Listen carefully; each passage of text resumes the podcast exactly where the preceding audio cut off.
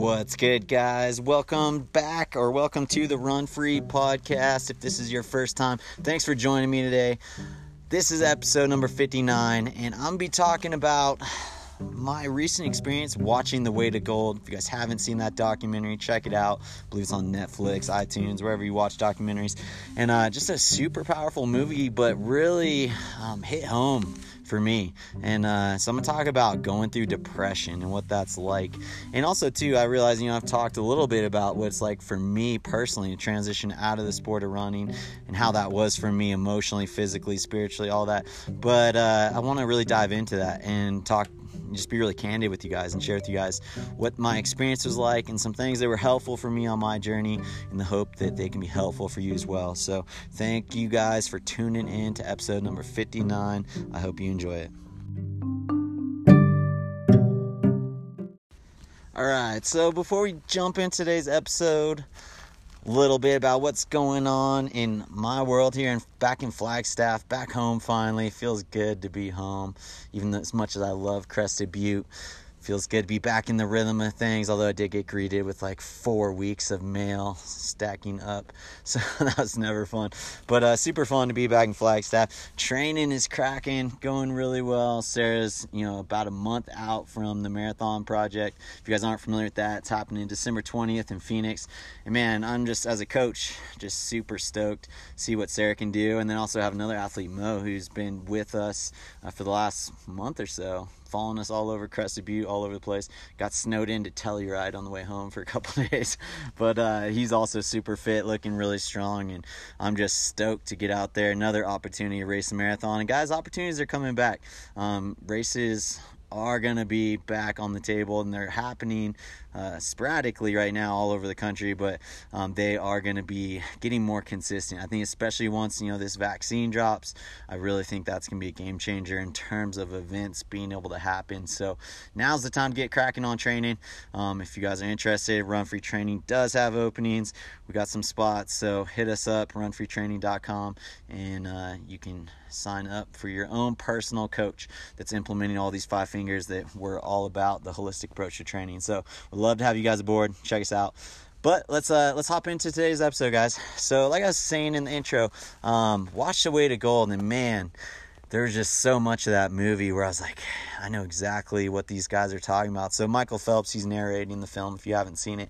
And I, I'm not going to spoil the film for you guys. But um, basically, it's just talking about the depression that most Olympic athletes go through um, when they get on the backside of competing in the Olympics, good or bad.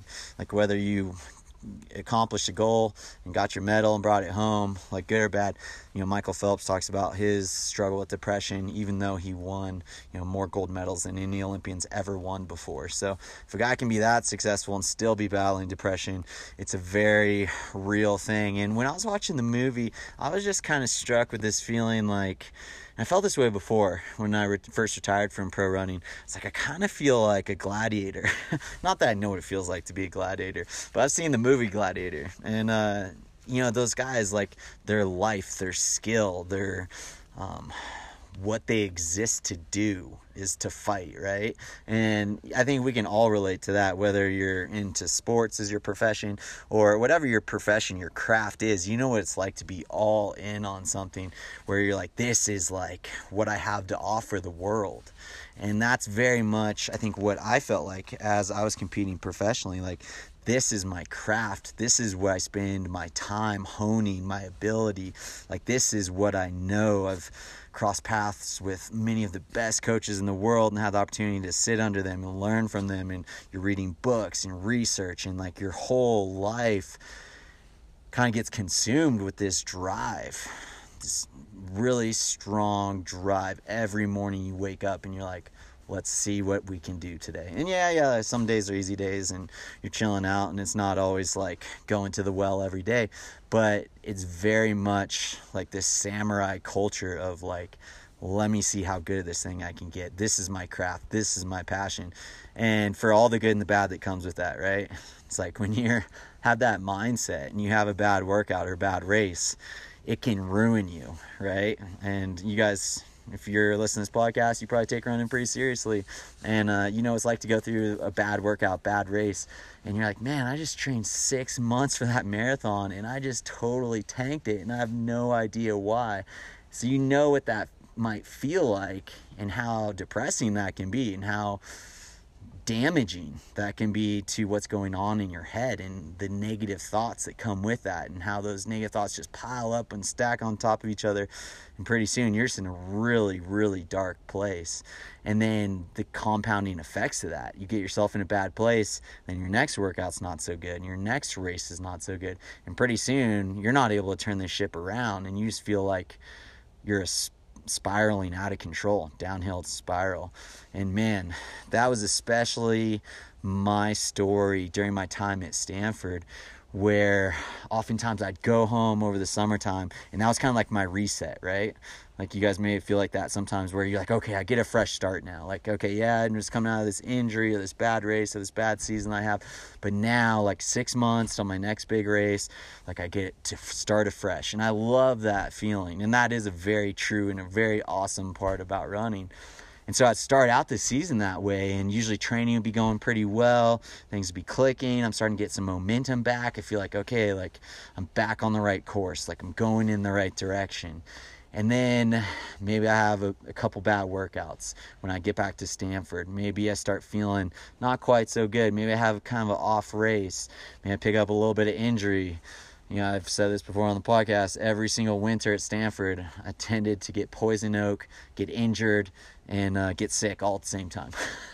And that can very quickly, or it did very quickly, set me up on some very scary courses, some downhill spirals where I was felt out of control, spiraling, spiraling so bad, out of control. And it felt like, you know, thought that I could think, no conversation that I could have could really turn the ship around. It was a very, very dark place to be. And I'm I'm so grateful I did have, you know, a solid faith to stand on during that time. I did have amazing parents to talk to. I did have Sarah, who was my girlfriend at the time, wife now, and she was such an amazing person that helped me through those times.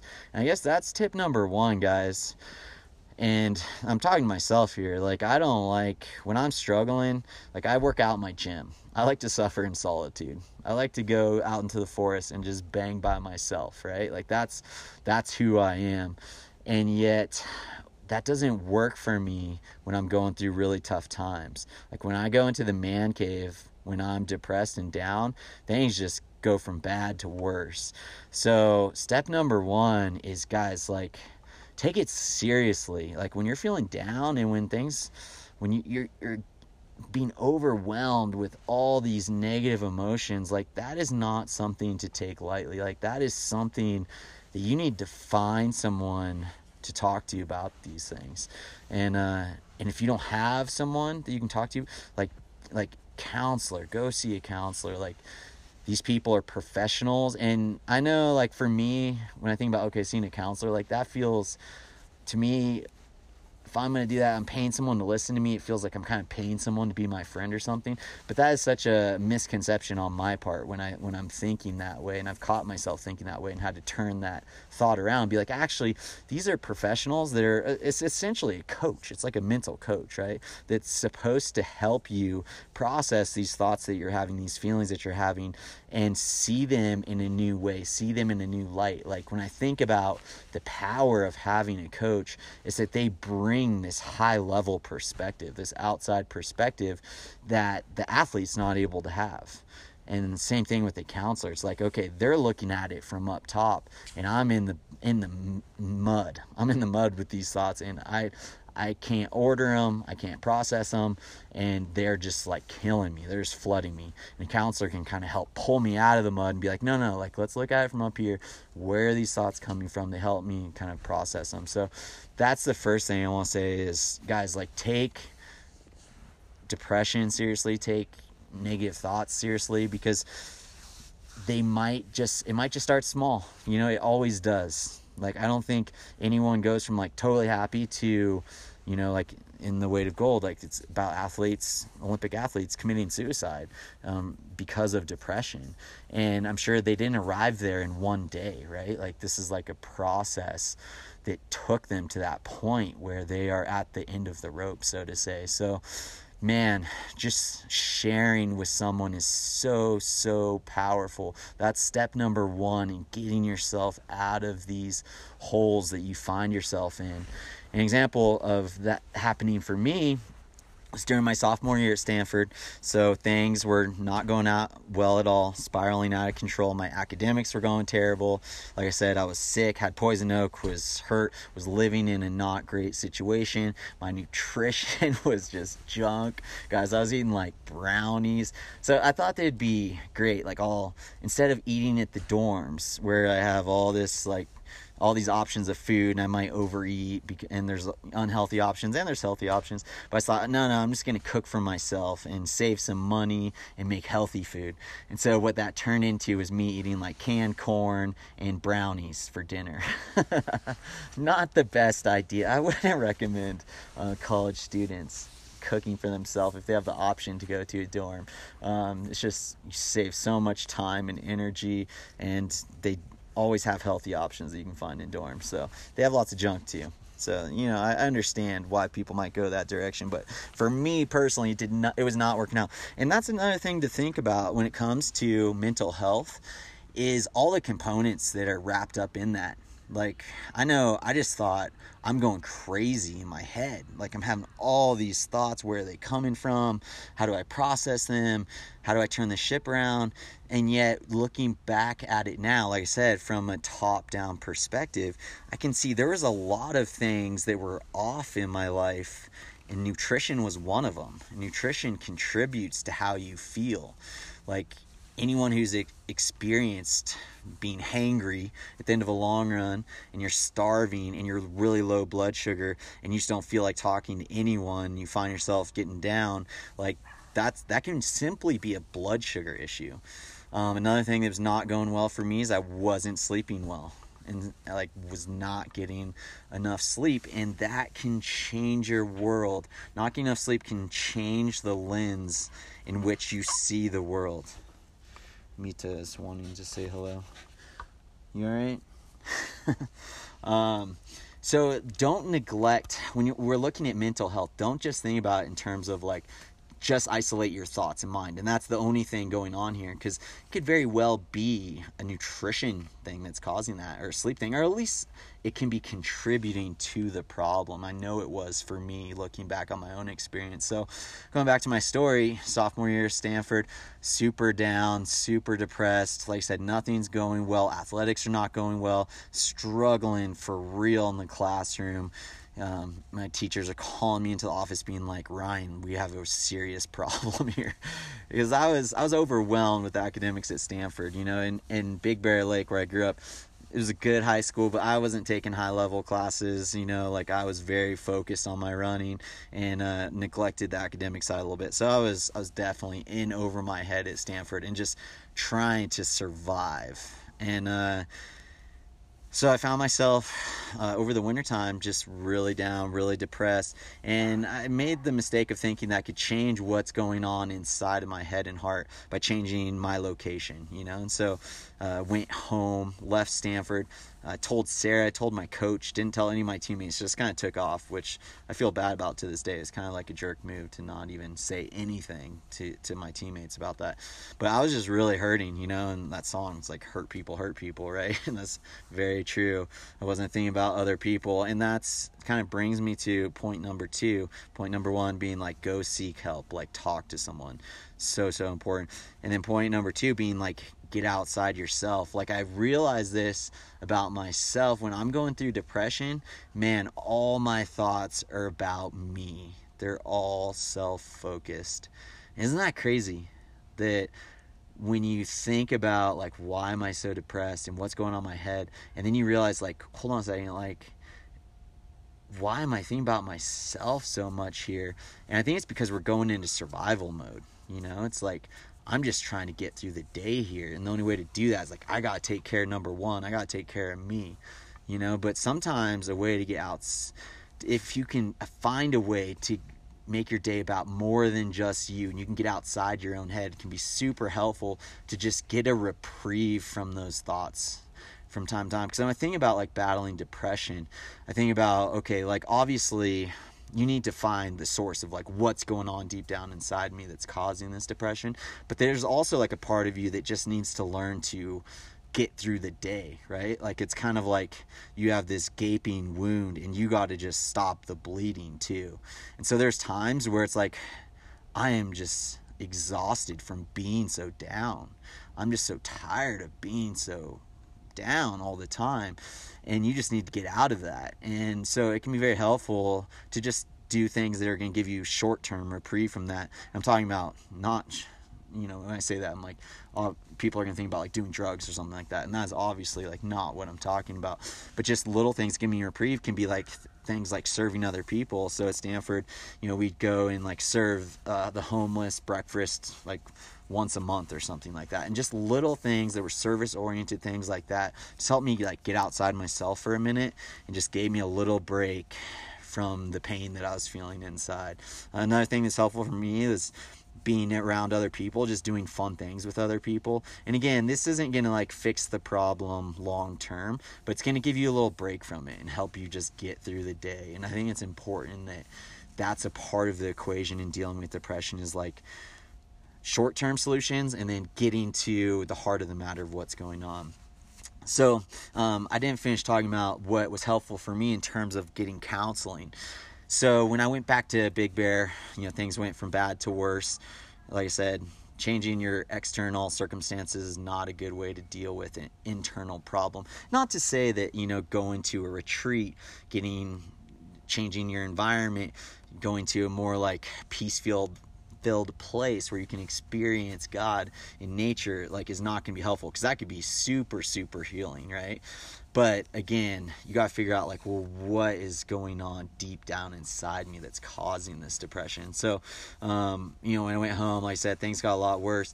But I remember, again, doing a little service thing with my pastor at my church in Big Bear. And we were going down to a food bank just to pick up some food um, to bring back to give out to people in our community. And I remember my pastor just asking me this question. He's like, well, what's the last thing you knew for sure God was telling you to do? And when he asked me that, I was like, oh man, like I know like he was calling me to go to Stanford. And it was kind of like this light went off and it's like, what am I doing here right now? why, why did I go back on that? Like, I didn't feel like he was calling me here. And that's another point I want to make is when you're going through depression, or at least when I'm going through depression, not a good time to make big life decisions. Uh, I have not made good decisions at all when I'm in a down, depressed state. So I would just give you just a word of advice to just put everything on pause. Don't make any big life decisions when you're in that kind of state. So uh, when my pastor told me that, it just kind of, like I said, the light went off. I was like, what am I doing here? And then I realized, okay, like I need to go back and face this thing and face even the environment that I'm struggling in right now. So went back to Stanford, and uh, things didn't change right away. But what ultimately kind of helped me through that period of emotional struggle, of depression that I was going through, was spending time alone with God and just asking him this, like, and what that actually tangibly looked like for me is I would go into the Stanford football stadium. Again, football stadiums, stadiums in general, I don't know why, I just come to life in them. You know, like I just feel, I don't know, they just feel special to me. You know, it feels like my element. It feels like what I was made for. So I'd go to the Stanford football stadium. No one else was usually in there except for maybe a straggler or two, like doing stair reps on the stairs at the stadium. And I'd just bring my Bible and notebook, and I'd just start with this simple question, like, God, how do you see me right now? And I think that's kind of the next step for me of getting out of depression, was getting someone else's perspective. Again, going back to like coach, friend, counselor, people who can give you that outside perspective. But the most powerful outside perspective you can get is like, God, like, how do you see me? And uh, during that time, I just felt like God was just showing me like, hey, like what makes you special has nothing to do with performance. It has nothing to do with how fast you run, um, with your grades in school, with how many friends you have at Stanford, with any of this stuff that like you're really down and depressed about, like has none of that has anything to do with how much I love you and how much I value you. And so it just, it made me feel secure. And I've always been like secure in my parents' love, like had amazing parents growing up, still have amazing parents and have amazing people who love me around me, family members, friends. Um, but there's something about feeling this like creator of the universe, power, security of being like, the, if the creator of the universe loves me this way, then surely like I am of value, I am of worth, and I I can love myself because that's enough. If the creator of the universe created me and made me special, then that is all I need to be able to value myself. And that is, that was so crucial for me to get to fall back on that, because then all of a sudden I wasn't trying to prove to myself that I was special and of worth. And I think this kind of goes back to, you know, me being a middle child. Um, Like I said, have amazing family, amazing siblings, and yet like there was still always this kind of like need to stick out. And I can see like that continues to be even an issue that um, pops up in my life to this day, and certainly probably a big reason, a big uh, motivator for me early on in sports. It was like, this is my way to be special, to stick out, to um, to matter to a lot of people.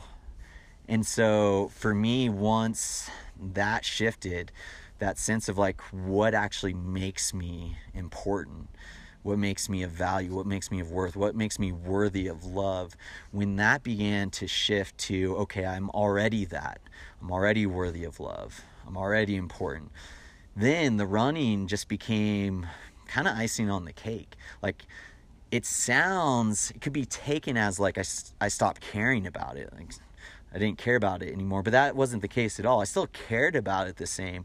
It's just the pressure was gone. It was like, and I still got nervous before races, still got nervous before workouts even, but there was something, a big weight that just got lifted off me, where all of a sudden I could have a bad race, I could have a bad workout and go home and be okay, not have it ruin my day. And that made running way more fun, and my workouts started getting better. And that's why, like, at Run Free, like, we can't just prescribe training to athletes, because we know like what is going on inside of you is going to come out of you.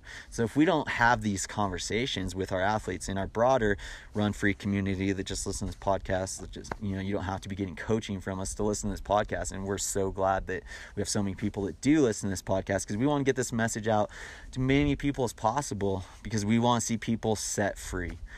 Set free from depression, set free from the things that are weighing them down, just like I had to get set free, sitting in that stadium, journaling, writing down, how do you see me right now, God? And writing those things down, and then choosing to believe in those things, and then seeing the beautiful fruits of what would come as a result of that time with God, of starting to value myself and see myself the same way God sees me. So for you guys, when you're going through tough times, and I, this isn't like a one-time issue where like, oh yeah, I figured it out once during my time at Stanford, now I don't have to worry about it anymore, I'm good now. It's so not the case, right? Like, this is something that I have to continually cultivate, remind myself of. I'm just as much talking to myself right now as I'm talking to any one of you guys. Um, asking God, how do you see me? I think it's one of the most powerful activities we can do as athletes and as we can do as human beings. It just was a transformational. If that, if I didn't have those moments in the stadium at Stanford, nothing that happened after my time at Stanford would have happened. I, I can guarantee you that I was going the wrong direction. I was spiraling downhill quickly, out of control, and that was what change the direction that the ship was going. So, and again, guys, I think it's really important to have realistic expectations too of what this might look like to get yourself out of emotion, being emotionally down or depressed. That, give yourself grace. Like, for me, it wasn't like okay, God sees me this way, I wrote it down, I believe it, and bam, I'm good. Like, everything's different. It was a, it was a gradual process, right? It was spending between fifteen minutes and thirty minutes a day at, at that football stadium for, you know, five days a week, probably on average, for an entire semester before things really started, I started to notice a big shift inside of me. Um, so just have this expectation, like, it's okay if these depressive thoughts that you have or this being emotionally down comes back up from time to time. Don't fall into the trap of being like, oh man, I'm having these thoughts again. Dang it, that didn't work. Throw it all out. Start over. Or I'm just going to let myself now, like, go back on a binge and totally get out of control again. Like, don't buy into that. It's got to have grace for yourself in the process of getting through depression and being emotionally down. So that's my story, kind of from my Stanford days. And then, you know, fast forwarding to uh, retirement and what that was like for me emotionally.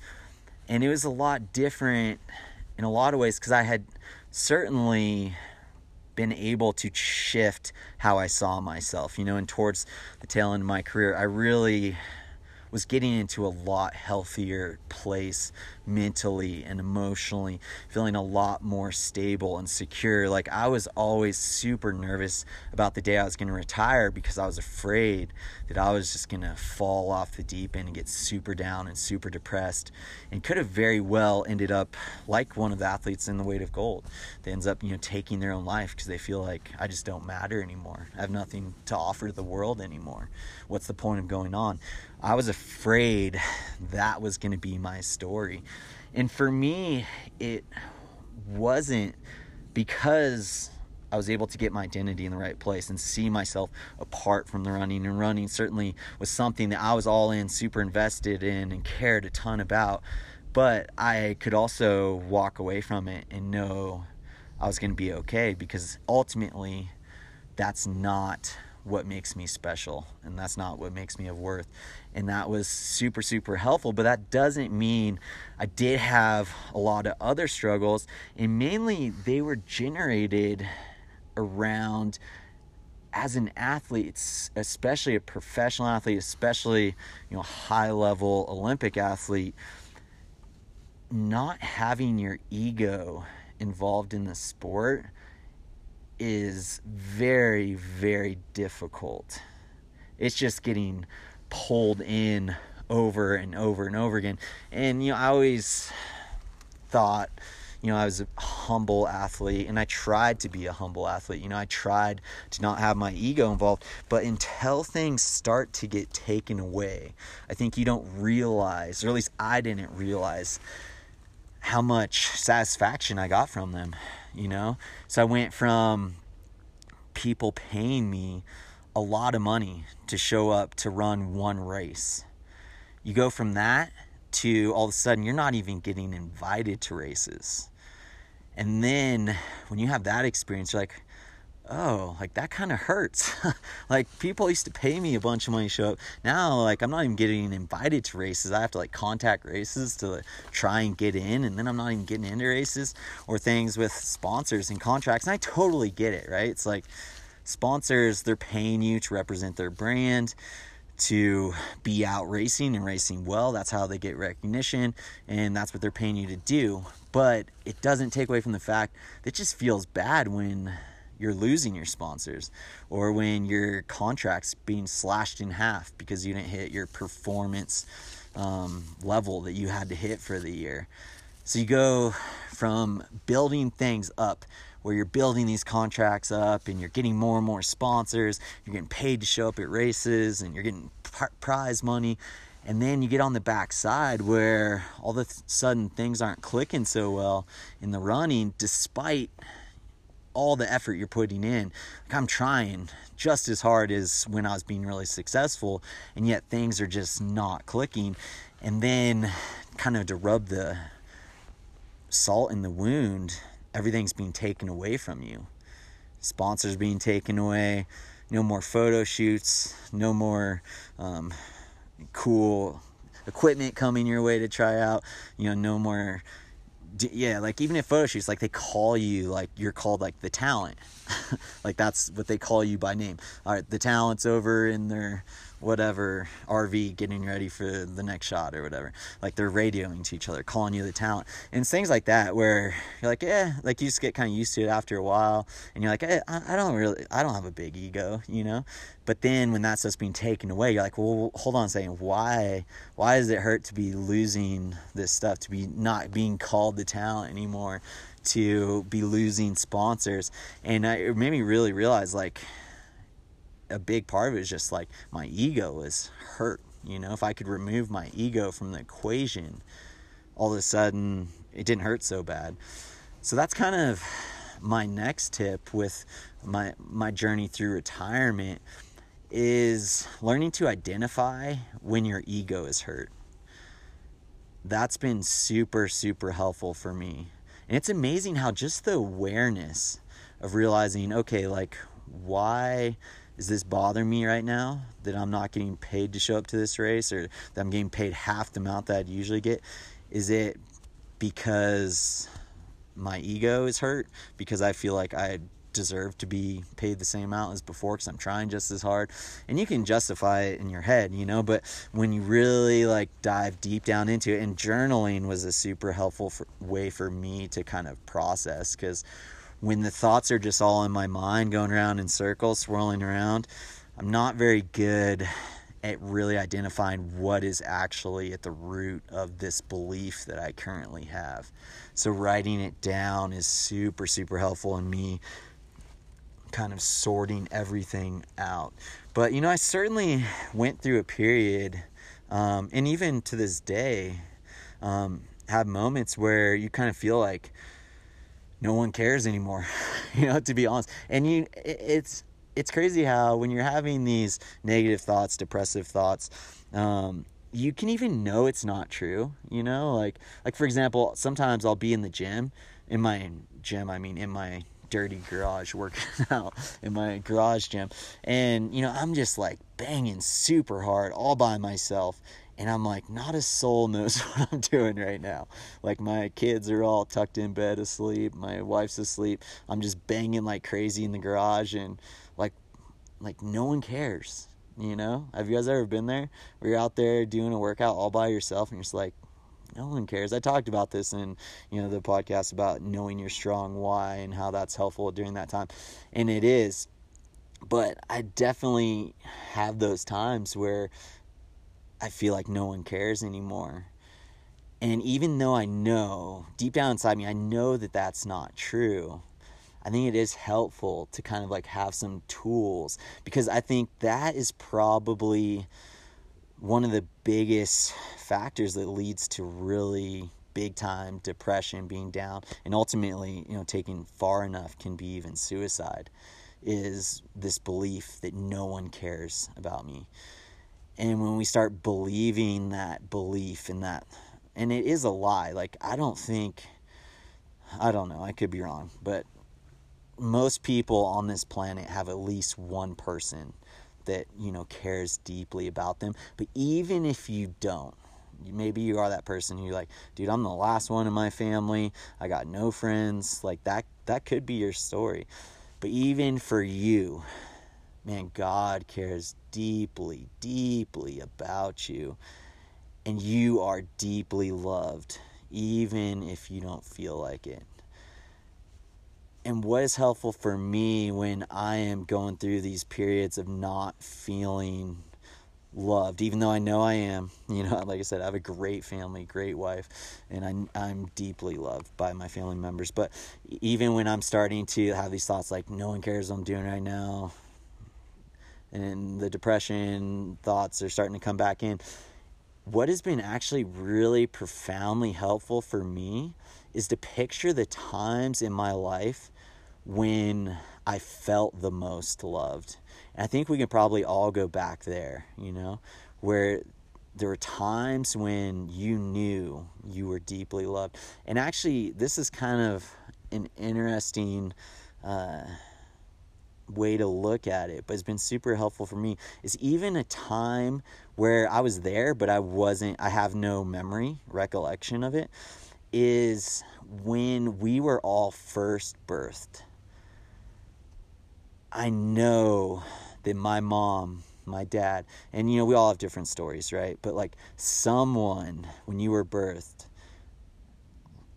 was the hands that caught you and was holding you right after you came out and you you took that first breath. Like you, in that moment, you were loved, you were cherished.